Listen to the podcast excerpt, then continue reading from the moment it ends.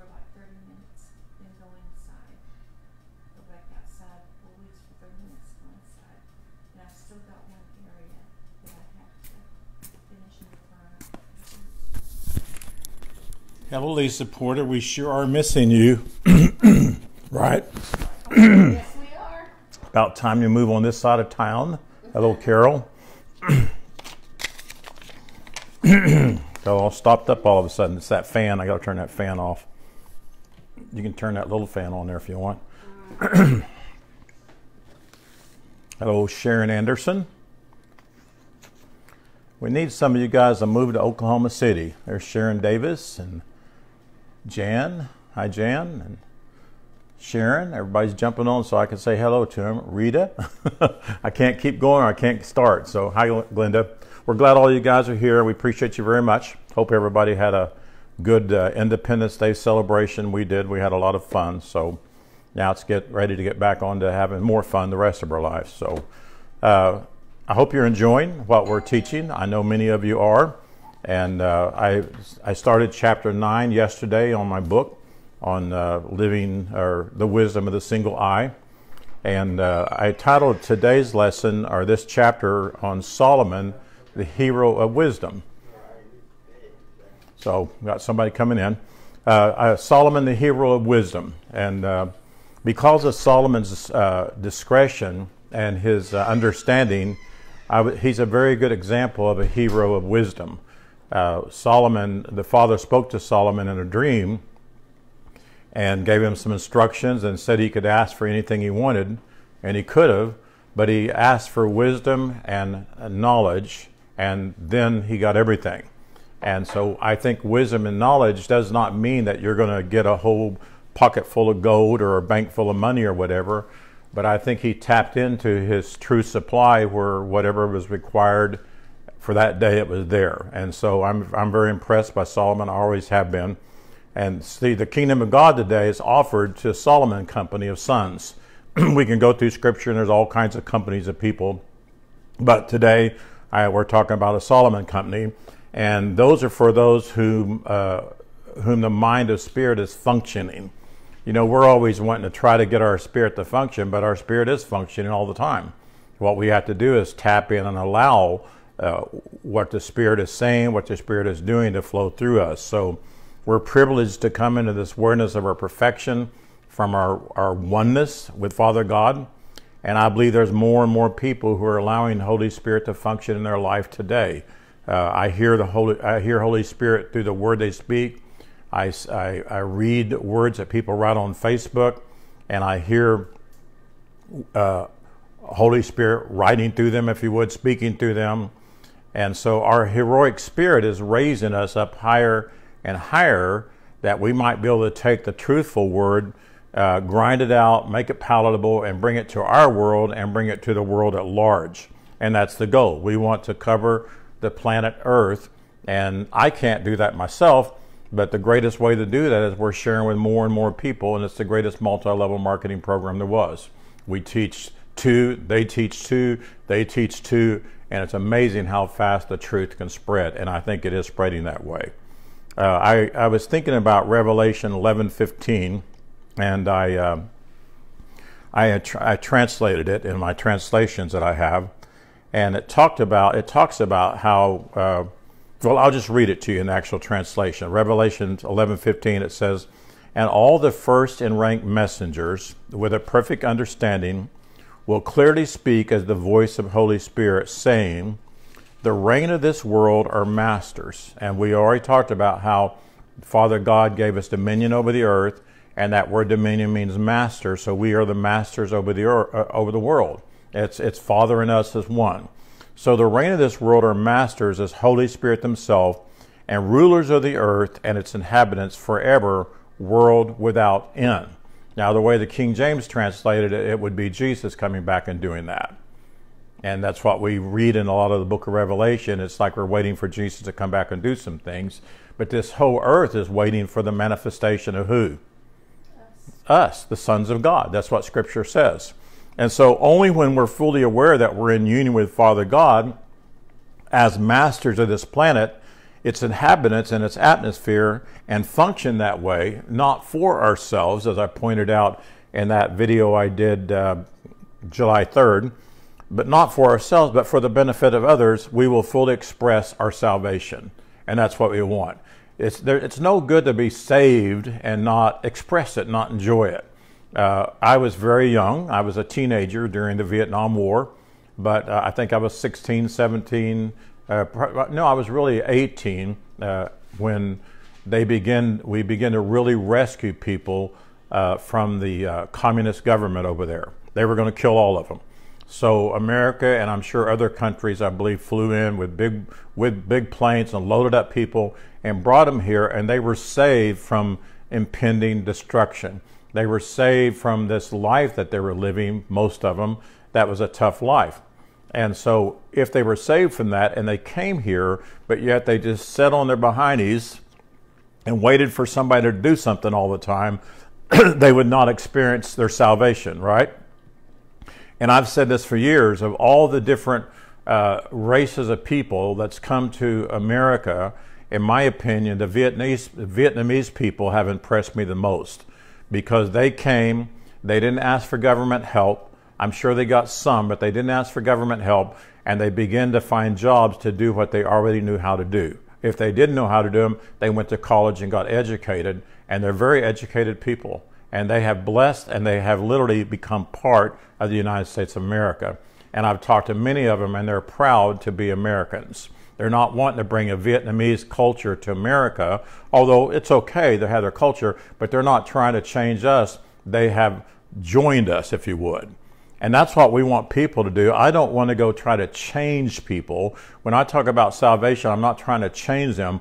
I want them to join us in finding out who we are and living out of who we are. And so this morning, I mean, last night, I thought, well, I heard what is saved and what is salvation. You know, a lot of people always wonder about that. And we were taught that saved means that we said a sinner's prayer, and as Joanne Paddock said, we got a ticket to heaven and we're not going to go to he- hell. Well, if there was a real hell, then that would be a good thing, wouldn't it?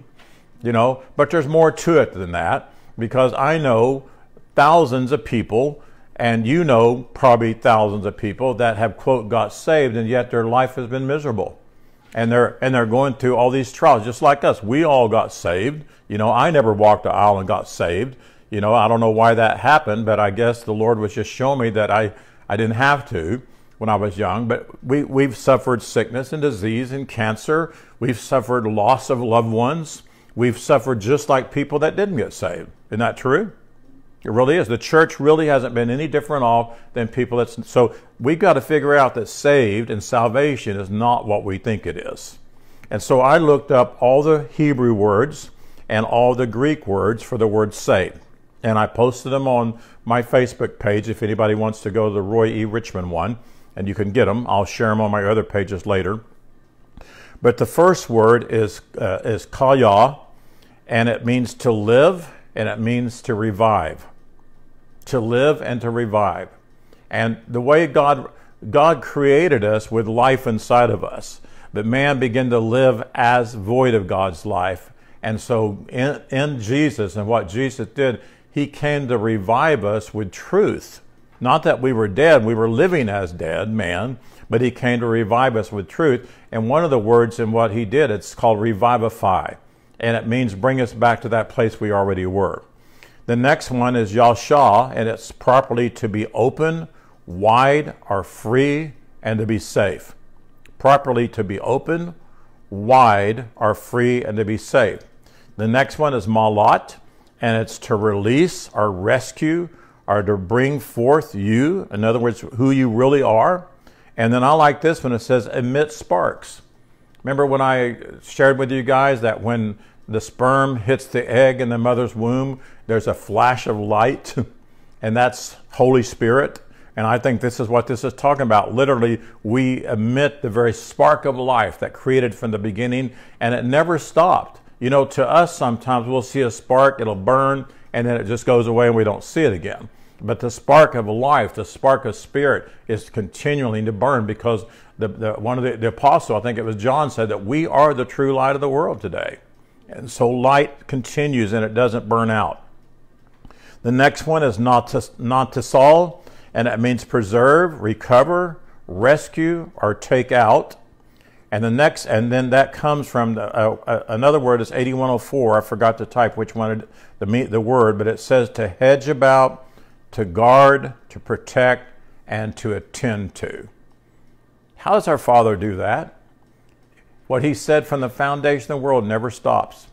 When He spoke to the sun and He said, shine, is He doing anything to make it shine every day? Does He have to go light it every day? Does He have to have more fuel for it every day? No, it has always shined, and we have no idea how old the sun is because God is eternal. When He spoke, whatever He spoke into existence, it just is today. Man continues to reproduce, and God doesn't have to do anything. It's His life and it's His light that is perpetual and it never changes.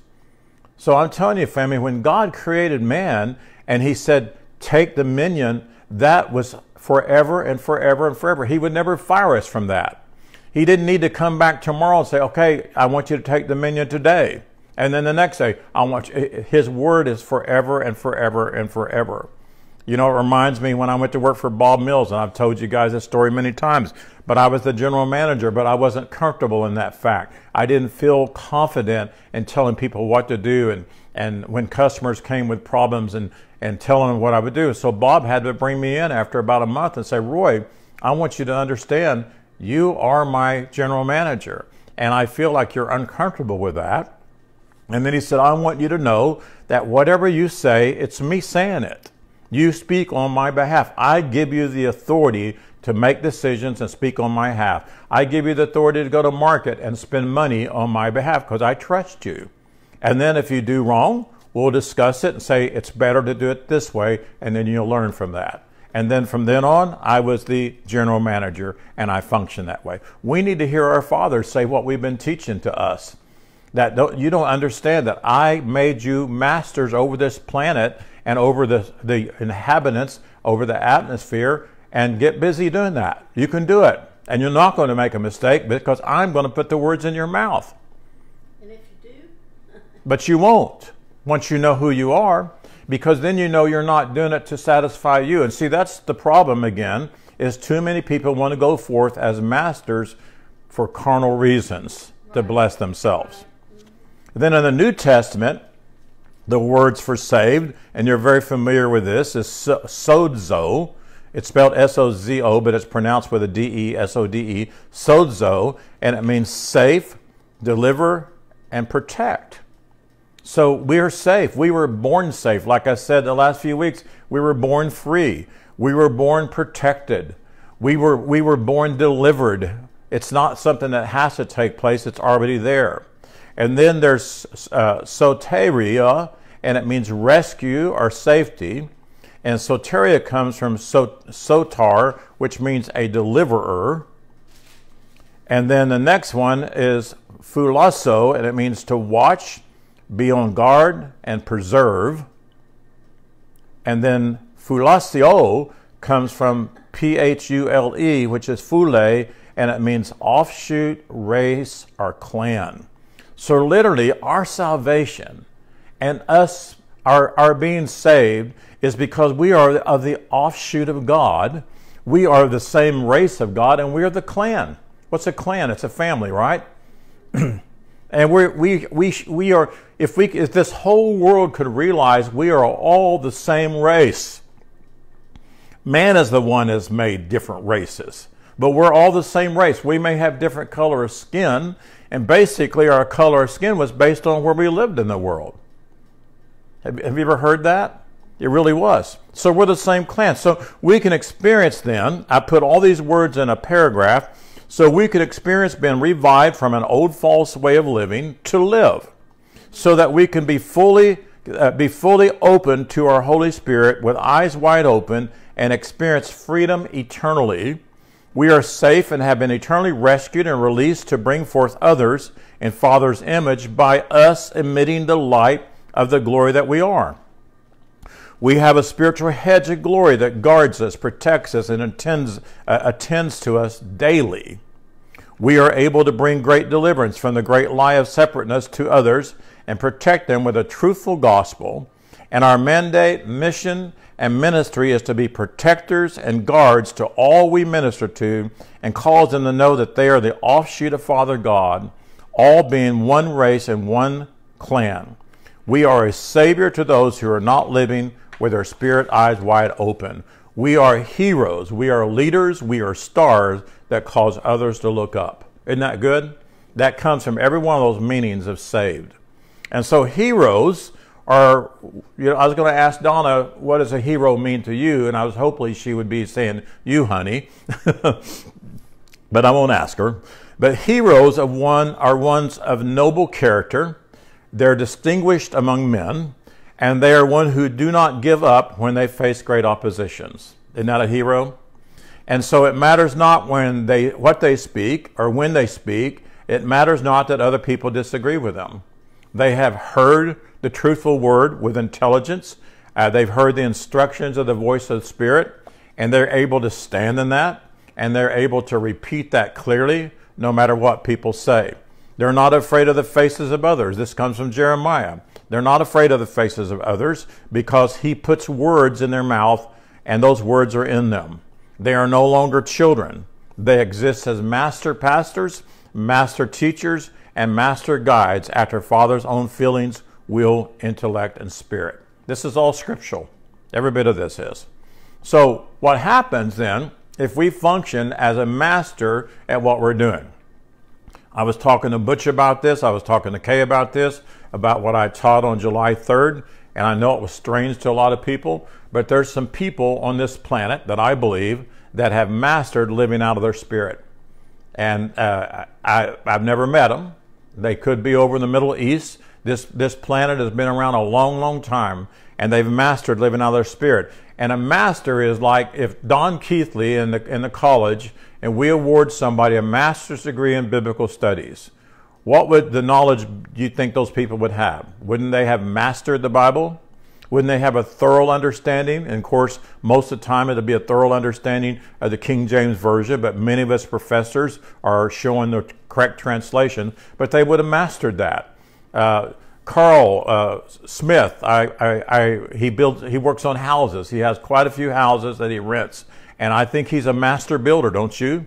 He can do anything he needs to do. My dad was a master clock repairman, one of the few left that was around 35 years ago. If he couldn't find a part, he knew how to make a part. He had a lathe, he could make the gears, he could do anything he wanted to do, and my dad was a master of that.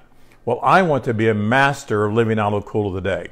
I am that, and you are that, but I want to be that in experience, not for me, but for others. I want to be able to go to people and minister clearly to them, and if they want to receive, and if they're able to receive, then they're going to receive whatever it is they, they think they need, and it's going to wake them up.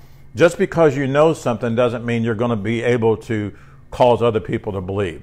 But I do believe that we will be attracted to people who are ready. Don't you? Haven't you ever experienced that? And they will be attracted to us.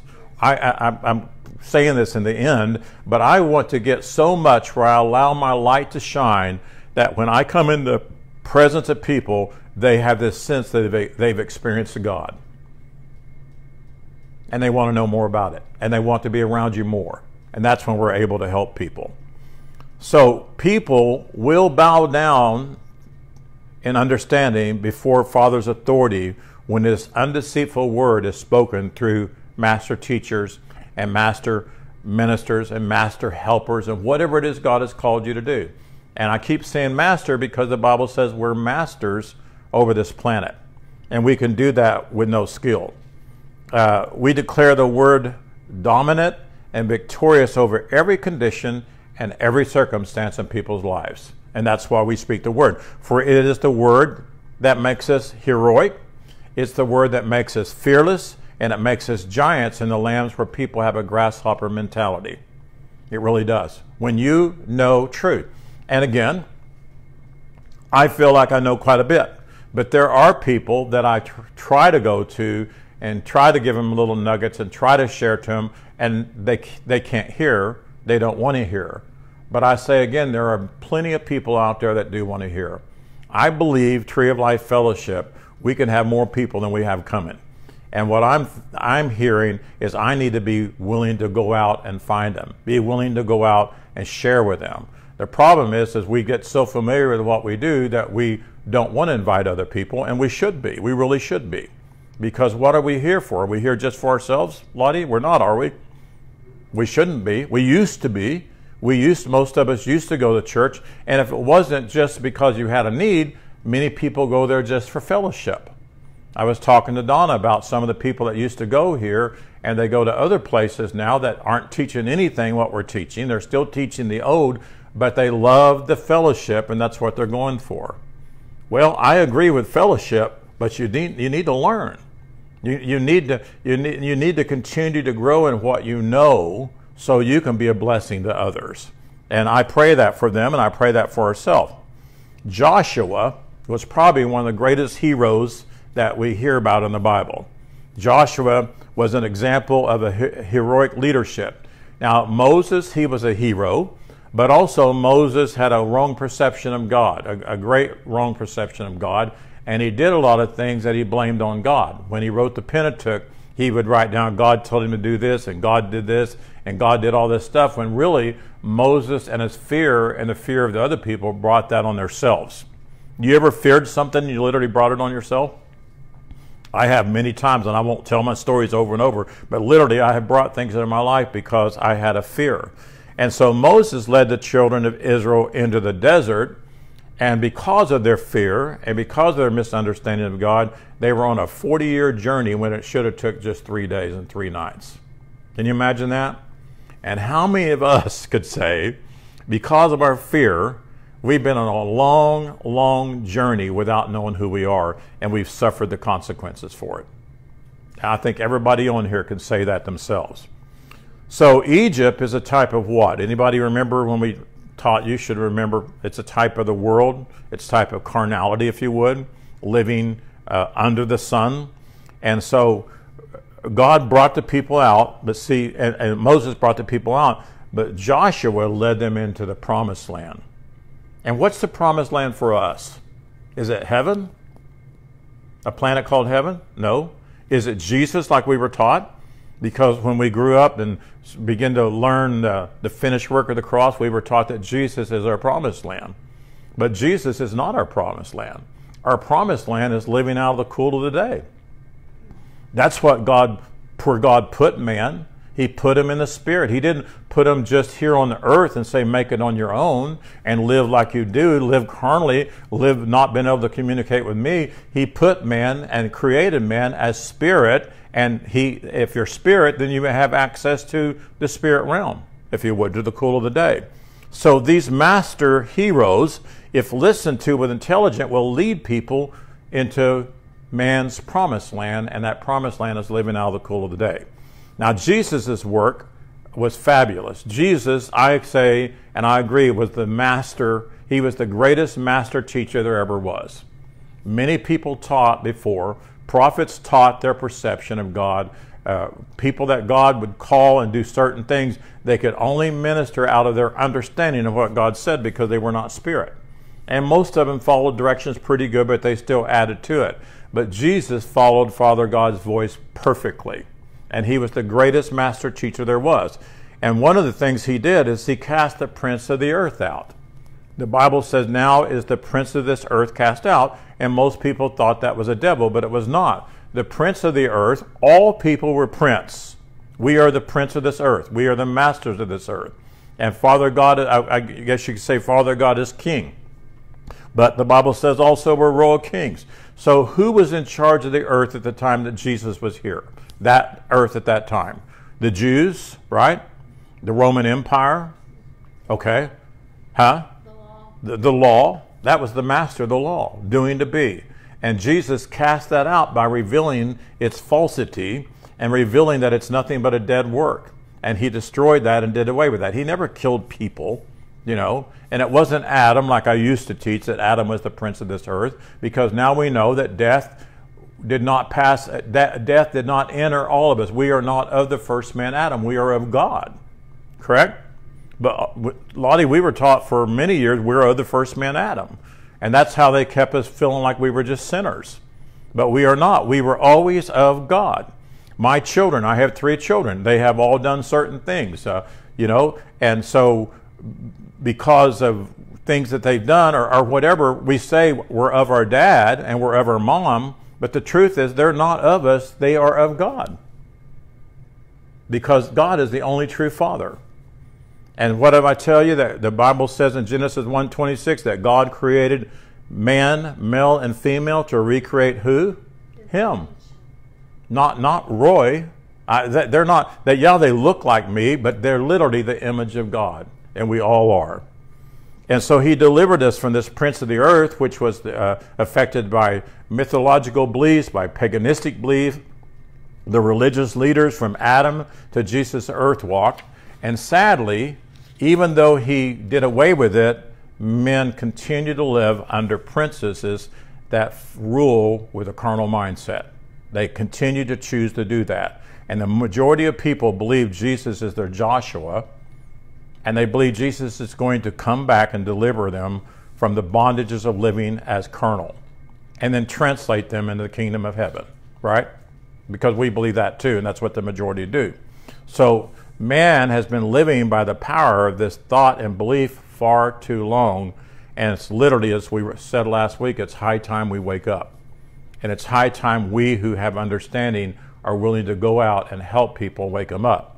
So this is a great awakening. There is a great awakening taking place today, and there are now many people are living out of their release, and they're living out of the power uh, that's of the Holy Spirit that's within them, and they're realizing that they are the prince of this earth, and that uh, they are, uh, will function as the master of the earth out of a perfect character and under direction of the voice of Holy Spirit.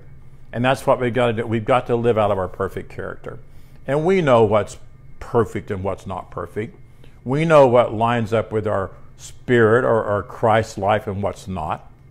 And so what we have to do is we have to daily be aware of our thoughts. In other words, put a guard over our ear what we hear, a guard over our eye what we see, and a guard over our mouth what we say. And again, it, it's, it's something that we have to practice every day. Just like I say, if you're going to lift weights, one time of lifting a five pound weight is not going to build a muscle. I wish it would. Just like eating one piece of broccoli is not going to bring nutrition to your body. You've seen the commercials where they do that all the time. It's a constant diet on that which is good and that which is edifying and that which is holy. It's a constant feeding on that. And it can't be just one day a week. And too many people are just one day a week. And I'm just telling you, there, there's so much out there. Kay Fairchild has hundreds of videos on YouTube, on Facebook. I have hundreds of videos on YouTube and Facebook. And there's other ministers that do that. We can literally every day feed on, on truth and take notes and study it and look it up in the scripture. And before you know it, you're, you are the voice of one, but before you know it, that voice is going to start uh, shouting louder and louder and louder. And as it flows through you, it cleanses you of everything that's not edifying to your body, edifying to your mind. It removes all the lies that are up in your brain. So this awakening is powerful. Uh, I found in uh, verse 1 of Zechariah, chapter 4, it's very interesting. It, I, I don't know if you want to turn there or not, but I'm just going to read one verse. Well, I'll read a couple more, but it'll be my translation. But it says, And the messenger, master, that talked with me came again and waked me as a man that was awakened out of his sleep. And that just really got my attention. And the messenger that talked with me came again and waked me as a man that was awakened out of his sleep. Isn't that what needs to happen? We need messengers to come to us and wake us as a man or woman that is awakened out of his sleep. So all through the Bible, it talks about awake to be to wake up. And in other words, Zechariah was asleep. Then what do we mean by asleep? He wasn't in a bed, but he was asleep to the things of God. He couldn't understand spiritual things, just like we haven't been able to. Right. How many have understood everything that you've ever read in the Bible? What percentage of it would you say you don't understand or didn't understand? The majority? 90%. 90%. Well, well, I'm talking about before. I'm talking about before. Thought we knew. Yeah, my friend Melanie was over yesterday and she got all my books and she was telling me, she said, I, just, I, I've got to read this because the Bible, I don't read the Bible anymore. It doesn't make sense to me. And that's sad because the Bible is the only word that we have. But we have the living word inside of us. And once we tap into the living word, we become the word.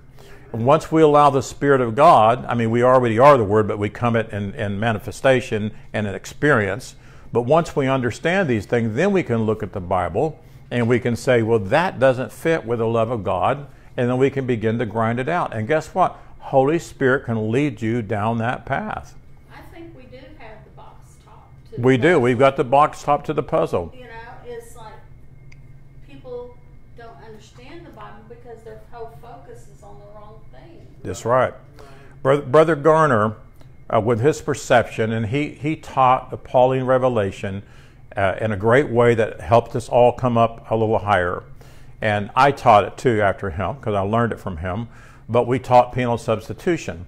But he was saying that we, we have a, a box uh, full of puzzle pieces, but we didn't have the box top. And so as we studied the Bible, things didn't fit, but we tried to make them fit. If you ever put a puzzle together, you can take a piece that looks like it fits and you can push it in there, but it distorts the whole image. And that's what we did. We would push people, things in here. But see, he said that Jesus was the box top. But Jesus was not the box top. Jesus was here to reveal the box top, and the box top is who we are, who Jesus was. That's the box top. It's our union with God. It's man and God as one.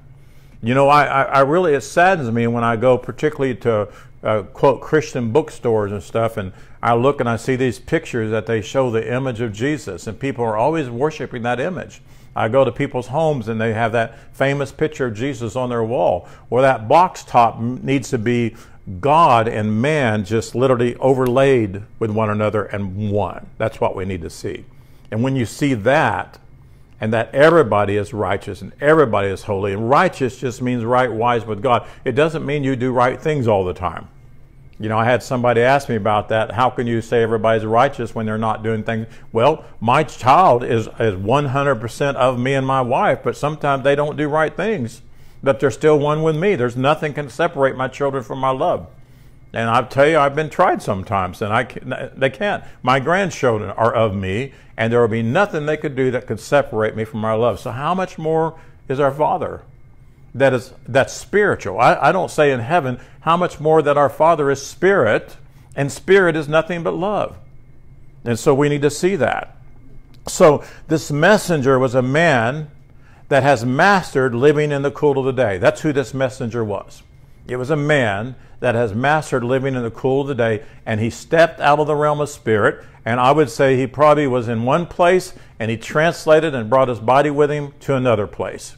And that should not be hard for people to understand because, as I said on July 3rd, Jesus translated, Philip, when he was uh, baptizing the eunuch, he translated and took his body with him. Enoch translated and took his body with him. He did not see physical death. And I'm telling you, I believe this. If the Bible was translated properly and we looked at the book of Acts, we can see that they did some mighty supernatural things. And they did. They brought healing to people, they brought people back to their right mind. And that really is not supernatural, that's just normal. Supernatural should be our normal life. The other life we're living is not supernatural. It's not normal. It's not normal. Supernatural is normal. We should not be shocked when somebody went to a hospital and ministered to somebody and they got up and walked out. But what do we do? We go, oh my God, you got to hear what happened. And the reason why is because it doesn't happen enough. But if it happened all the time, more and more and more, it would just be normal. Right? It would be the real normal. So he translated to Zechariah because time and distance was no longer a hindrance to him. Isaiah was not physically asleep, as I said, but this master opened his spiritual eye and his spiritual ear to see and hear divine direction. But as the conversation goes on, it takes a while because he shows him some things and he sees a golden candlestick and he sees other things. And then he said, What do you see? And he said, I don't know. And then he begins to explain it to him. See, a master can explain things to you. So that's where we want to get to. So we know this is true because, again, he asked him and he, he did not understand the divine spiritual meaning, and that's what we need to know in the Bible is the divine spiritual meaning. So then he, the master messenger explained that these things cannot be understood, and you can see in the Bible it says by physical, carnal, or earthly might and power, but we learn and understand and live by our spirit, saith the Lord to all people. And I paraphrase that. But that's how we learn. It's not by might, it's not by physical power, it's not by Bible college, which I'm not against Bible college, but I think you need ministers that are masters in the Word. I don't want to go to a Bible college where people are teaching the same old, same old thing that's been taught all my life. Uh, people send me, ask me to get books, they ask me to listen to ministers, and when I listen a little bit or, or I read about the book on the internet, I say, no, I, I don't want to hear that. That's, I want to hear somebody that is a master in what they do and what they teach. Remember the Tower of Babel? Yes. What does Babel mean? Confusion, Confusion, that's right. The Tower of Babel pictures uh, is a picture of many languages that brought great confusion. And see, we have a Tower of Babel today on the earth. It's called religion. It's called Baptist, Lutheran, Methodist, Pentecost, Buddhist, Islam. Everybody's preaching something different. Everybody's still preaching their version of God. I've said this many times to people, and they look shocked at first, but they agree. We have all kinds of gods in the world. The Baptist people have their God. Pentecostal have their God. Assembly God has their God. Non denominational has their God. In Christ people have their God because we still have some kind of different version of God. And so it brought, they built it, uh, and they, it said it was built from the earth upward. Upward. They were trying to get to God, if you would. So it was built upward, and it caused a great fall because when you're always trying to build something upward to exalt man, it's not going to work. It never does. The best of carnal ideas that you can come up with, uh, all it's going to do is produce a shaky foundation. And I've been around a, a lot of fellowships where they have board meetings and they're always coming up with these ideas of how to get more people to come, how to do this, how to do that, and it always fails because it's not downward what they're doing. In other words, they're not gleaning from the cool of the day. They're not receiving wisdom and knowledge from God.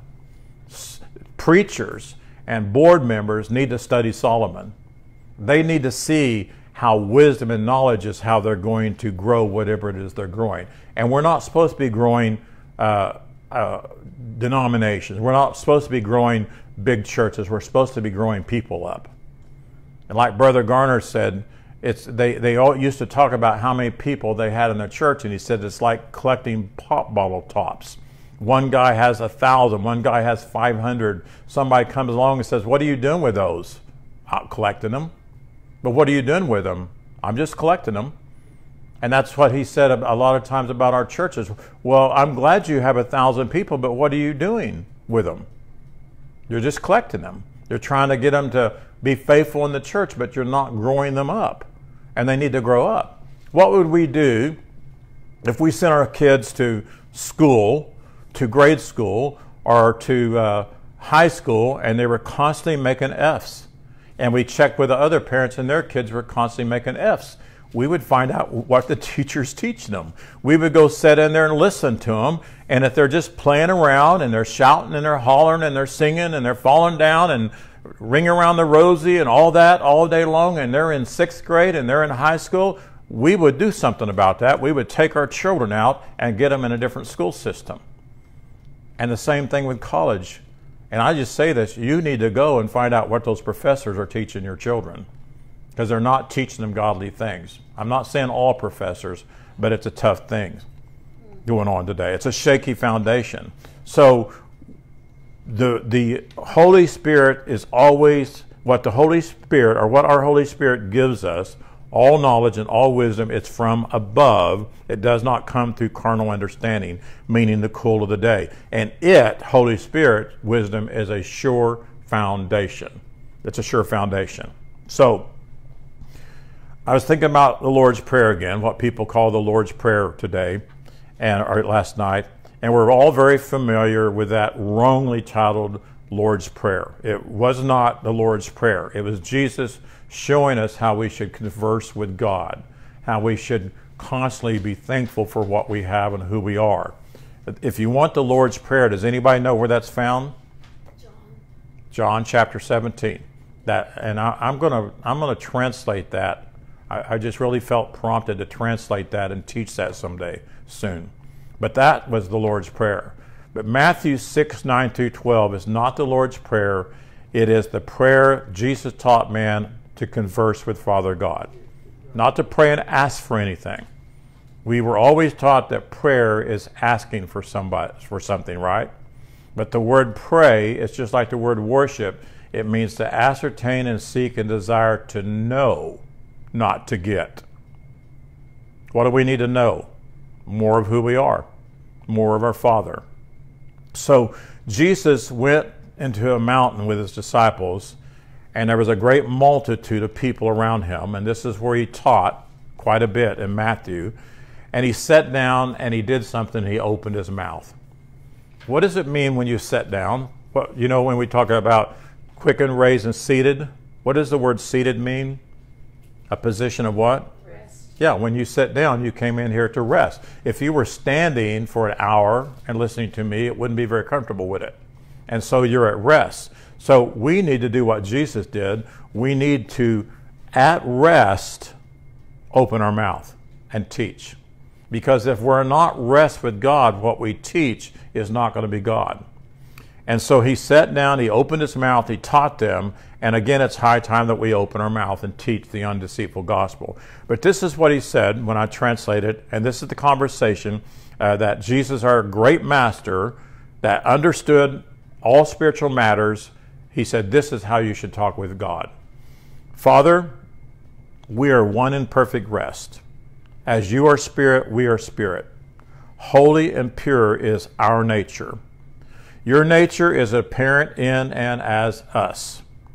Our righteousness was caused to be from the foundation by your determination, decree, and proposed by you. In that same manner, from the foundation, it is eternally true of everyone. That which is daily required is supplied.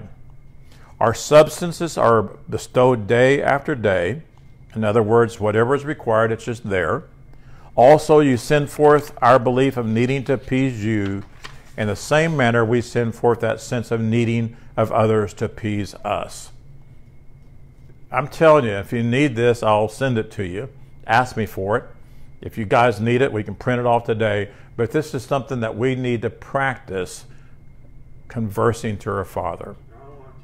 You want it. okay, well, remind me when we get done. But if we just read it and, and get it in our heart, then that will control all of our other conversations. I'm not saying you have to say this to God over and over and over, but why not until it's really inside of you?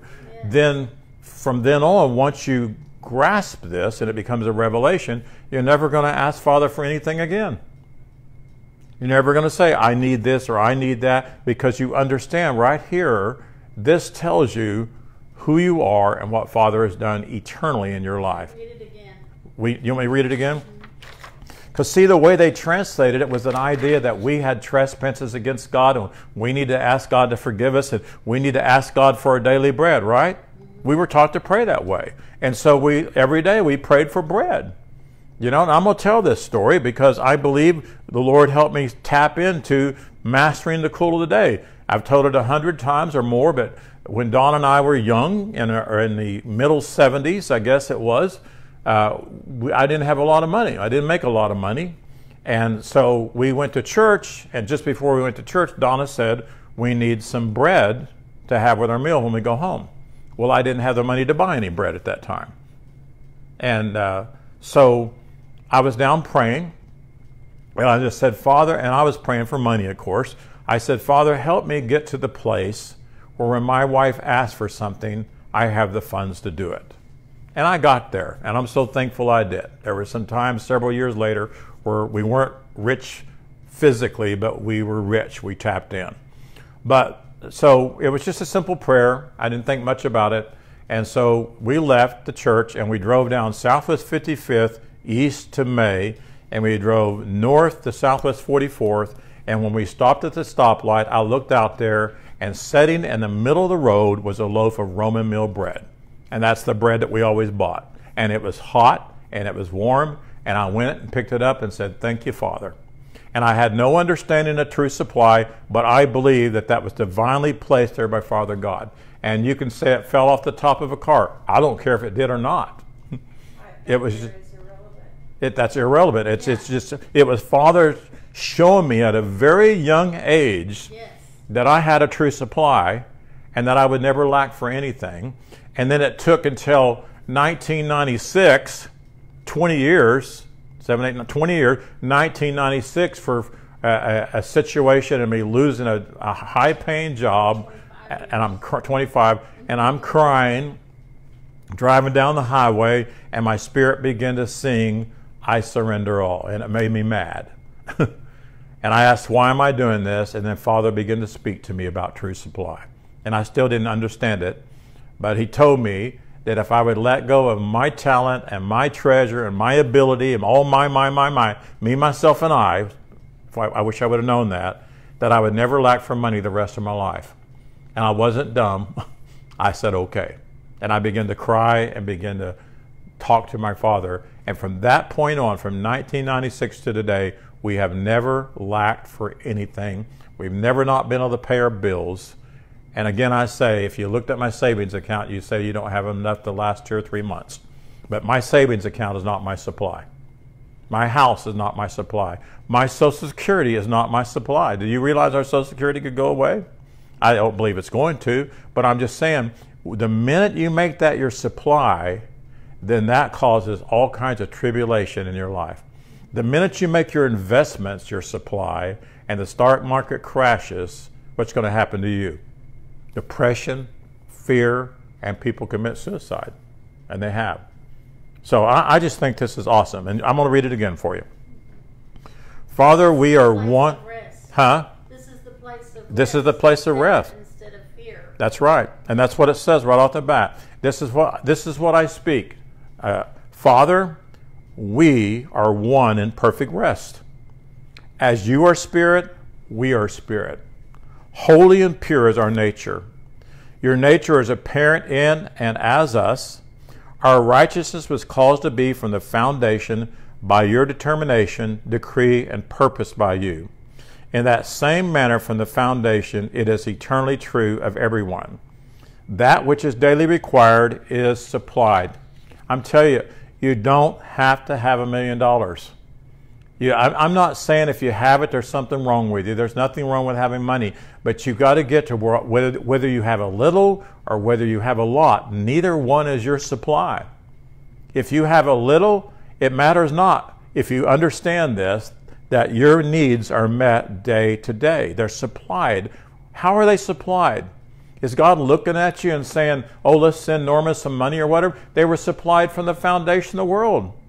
Everything in this planet that is required for physical life is here. God doesn't have to create more oxygen, and God doesn't have to create more water. God does not have to create more food for us. It's all here. And guess what? It's never going to go away. The naysayers are just like religious minded people. They're trying to make us fear so we can we have to give them money to solve the problem. And there is no problem, right? And every time we send money to government to do something, what is it? It's wasted. So our substance are bestowed day after day. Also, you send forth our belief of needing to appease you. How did he do that? He sent some master teachers into our life to explain that the Bible was mistranslated, that Moses had a misperception, and all the bloody sacrifices and all the circumcisions and all the killings was from man, not God. And even Jesus dying was from man, not God. And I tell you, that's been sent forth in our life, hasn't it? We don't have to appease God. And in the same manner, we send forth a sense of needing of others to appease us. In other words, I release everything, everybody from everything that they think they've done that would separate them and me. And I've had people tell me for years, I don't know why you're still fellowshipping with these people. They've turned their back on you, they speak against you, they tell people not to listen to you. I love them. I don't, it's always been me, hasn't it, Donna? I've always, I, it's, I just believe it's been my preparation to be who I am today. But there, there have been some horrible things said about me and done to me, but I still love those people and I'll never quit loving them. I consider them my friends. And that's to me that's that that nature that over overrode what I could have done. So if we can converse what the great master Jesus taught us with our Father, if we can't do that, then we're going to never agree with our Father. The Bible says without faith in what Jesus revealed to us, it's impossible to agree with God. So we've got to understand what the great master Jesus revealed to all of us to where we can agree with God. And so we are, if you would, we are New Jerusalem, we are Zion, we are uh, the, the, masters that minister out of the heavenly, which is the cool of the day. We came out from Father God as we were with Father before the world was. You understand that? We are, because we're one. And so we are the products of Father's hands. We are the eternal abode of Father God. And when Jesus said, In my Father's house there are many abodes, he's talking about people. He's not talking about mansions up in heaven. There are many abodes, and I go to prepare, prepare a place that where I am, you will be there also. Where was he? He was a master. He lived out of the cool of the day. He stood on planet Earth. We think that he was in heaven somewhere on a planet and he's going to prepare mansions for us, and we have foolishly believed that. And we were children. We were believing in fairy tales, right? But he said, I'm going to go to a place. So what he, what he was doing, he said, I'm going to go to the cross. I'm going to go to the judgment of this world. I'm going to enter into what the Jews want from me, and I'm going to let them kill me. But before they kill me, I'm going to receive into myself all the mistaken identity of every person. I'm going to receive into myself everything that's ever hindered and introduced people. I'm going to reveal to you that the law of due to be is a lie, and I'm going to take that into myself, and it's going to die in me. And he was willing to do that, but that's not the gospel. The gospel is the quick and raised and seated. When Jesus, the great master, came back out of that grave with his body, with his body, he was showing to us that God would never leave man where they were at. He was showing to us that death, physical death, has no power over us. Sickness and disease has no power over us. Yes. But we didn't see it. But now we are. So we are the city John saw coming down to affect the earth. In other words, we have experienced the heavenly. We literally have, we, uh, we who are waking up, we who are feeding on the true manna, literally we have translated to spirit. You think you've never translated, I'm telling you, you have, because you're there anyways. But in awareness, we have translated to spirit and we have received things which is spiritual. But I believe that we are getting to the point where we're just not going to leave that awareness. We're just going to stay in that awareness all the time. Why is it when we walk out of the door from a teaching that we sink right back down into the world, into carnal stuff? Because that's what we think is normal and we're used to it. But I say no more. I say it's time for us to say, I am not sinking into those kind of conversations. I'm not going to sink into those kind of fears. I'm not going to listen to what the news media tells me that might bring fear over my life. I, by faith, I am going to stay in the cool of the day. Don't you want to do that? Yes. But, but the truth is, we're there already. So I'm just saying, stay in awareness of that because Paul says that there's anything worth thinking on, think on these things. What things? Spiritual things, cool of the day things, heavenly things. So, uh, I, I put down here, I, I know what I write and I know what I say causes people's eyebrows to go up. Uh, my wife's eyebrows go up quite often sometimes when I say some things, and, but then she understands them. But what we should have done is raise our eyebrows to all that stuff we were taught by teachers who taught the knowledge of good and evil. That's what we should have done. The day that they said you were a sinner, you should have raised your eyebrow. What do you mean I'm a sinner? But we identify with that because we through osmosis believed that everything that we did made us a sinner. We never heard that, so I'm still redeemed. So I'm still holy. I mean, it was so foolish, really. It would be like my grandchildren spilling milk, and I tell them they have to come and repent and ask me to save them again, that they lost their salvation. If my grandchild poops in their pants, then I punish them for it because that's how it was. That's how we thought our Father was, and it was not. So I know without a shadow of doubt that we can and we will live supernatural. I know without a shadow of doubt that we have experienced supernatural things in all of our lives. When we master living out of the cool of the day as Holy Spirit and out of the unforced rhythms of life that I taught and out of knowing that I'm Holy Spirit. And then we will do so when we learn the wisdom of the single eye, which we're teaching today. I told Donna today, I'm so excited. These three books are going to be a trilogy. I'd like to get them where they're in a cardboard container where all three books are inside of there. But I think when people grasp hold of this, including me, then we're going to have we're going to function in a position of confidence, and a confidence in what Jesus decided and decreed and declared from the foundation of the world. Ma'am? What? Oh, the fan? You want me to turn the fan on? Okay. You can say it. it's all right. So we do this in a position of rest, and what will happen, it will cause us to see things uh, that seem to be not, that they are. That make sense? That see, see things that seem to be not, that they are. I thought I turned that off. There it is. All right. So, what is it that you see that seem to me not? Well, my health, right? Uh, finances. Uh, I don't have somebody that I'm in a relationship that can give me love. I mean, the list can go on and on. And we see those that are not in our mind, but yet they are.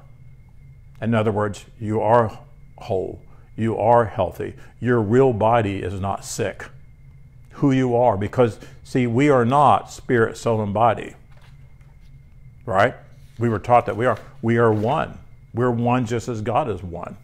And so, how can I say my body's sick when my spirit is whole because my spirit and my body are one?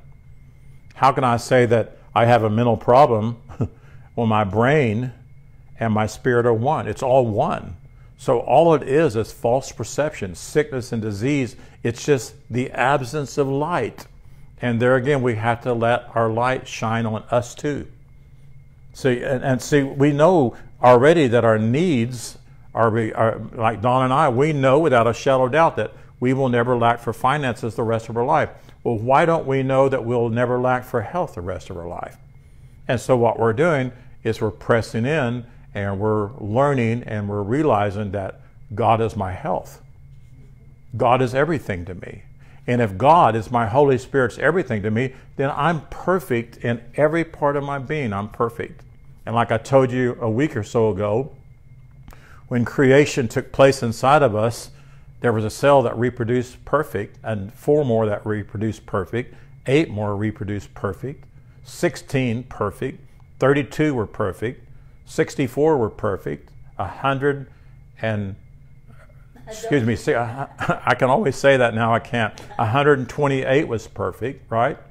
And it just goes on and on. I can do it to a million if you want to hear it. No, we don't. So I asked the question again when did they stop becoming perfect? They are perfect. It's what we see that's become an illusion to us. It's not real. And you can't go to people that's dying with cancer and say that's not real. But the truth is, we have, we have seen with the physical, natural eyes, and we've, we, whatever we see with those eyes, we perceive that to be real. Now, I'm not saying like a lot of people say that these walls aren't real and the buildings, they're all real, but it's our perception that's not real. People go to places I go to and they don't see beauty, I see beauty. The mountains are beautiful to me, the ocean's beautiful to me. When I go and I see people, they're beautiful to me. I remember when we went to San Francisco and we saw people, they were not beautiful because I had a false perception. I saw them in the gutter. I saw them, the lies that they were living. I saw the, the, the holes in their arms for needles going and all that. And I saw with my carnal eyes. But, I, but I'm telling you, my carnal eyes that I've had are becoming spiritual eyes. And now everywhere I go, whoever I see, I see beauty. I see beauty everywhere. And then we need to see beauty in us, Norman. That's our problem. We don't see beauty. We start aging and we look in the mirror. Oh, I want my youth back, you know. And we see young people I wish I could be like them again.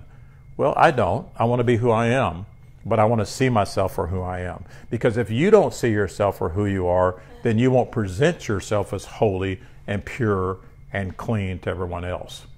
And you can tell a person that sees themselves well, they stand upright, their heads upright, and they, they present themselves. Melanie, Melanie presents herself as a teenager.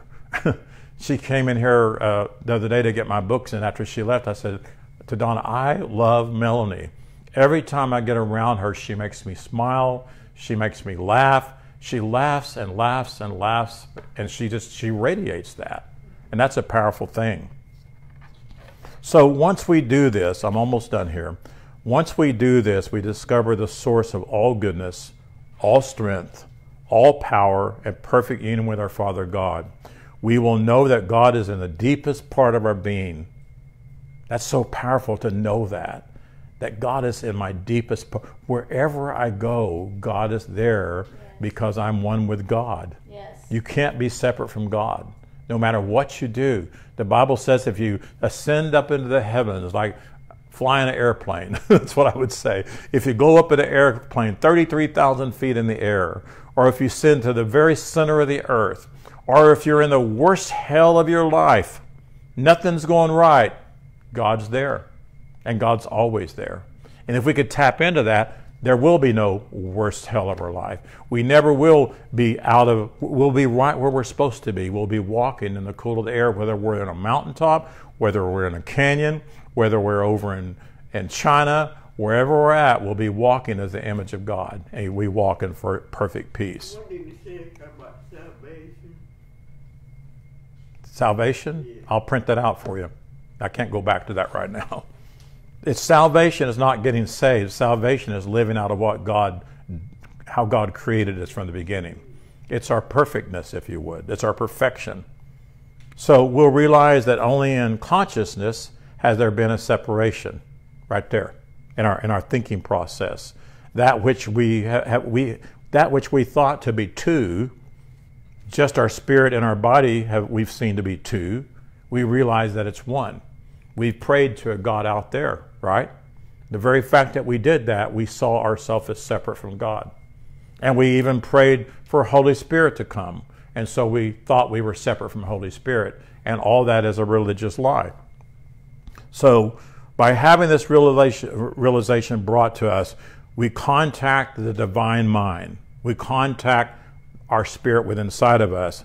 And so we, we reconceive what God already conceived in us. That's really what born again means. Like Kay said, it means to remember who you are. So we, uh, to conceive something is to understand something, right?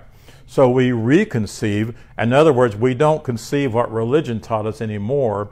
We reconceive what God conceived inside of us, and it is a gift to us, and it belongs to us. So by contacting our spirit mind, we think as Holy Spirit. We live as Holy Spirit, and we know ourselves as we are in reality rather than as we have been taught. We no longer live with a mistaken identity. So it's my desire uh, to help all I teach. And those I pass by in my life, I want to edify them with the truthful gospel. It's my desire to live as a master. I want to live as a master, and I want you to too. I want to know so much of who we are, and I want to live out of the cool of the day so much that when there is a need, I can perform that need. Not for me, but for you. And the problem is, like I said on July 3rd in that teaching, too many people have tapped into this and they did things for them. They tried to build great ministries and they tapped into parts of it like stirring people up to receive their healing or whatever. And I don't mock them, but they built great ministries and amassed great amounts of money and everything else where people had to give to get it. I've said so many times, why do I have to travel to Dallas, Texas to a great coliseum to see a man that can heal me when I can sit right here in my home and make a withdrawal out of my spirit? And I say this if you function in what's called a healing ministry, why don't you go to rest homes? Why don't you go to hospitals?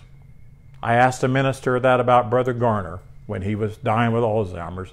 And he was putting on Facebook how all kinds of people have been healed. And they were doing that old fashioned temp thing. And they showed wheelchairs and all kinds of stuff. And I called him and I said, Pastor, if that's happening, why don't you come and heal Brother Garner? And his answer was, Well, we're praying for him. And I said, No, you didn't pray for those people. You, I said, Why don't you come here and lay hands if you have that kind of faith and heal Brother Garner? And he said, Like I said, Roy, we're praying for him. And he hung up. So that's a disgrace. And I love that person.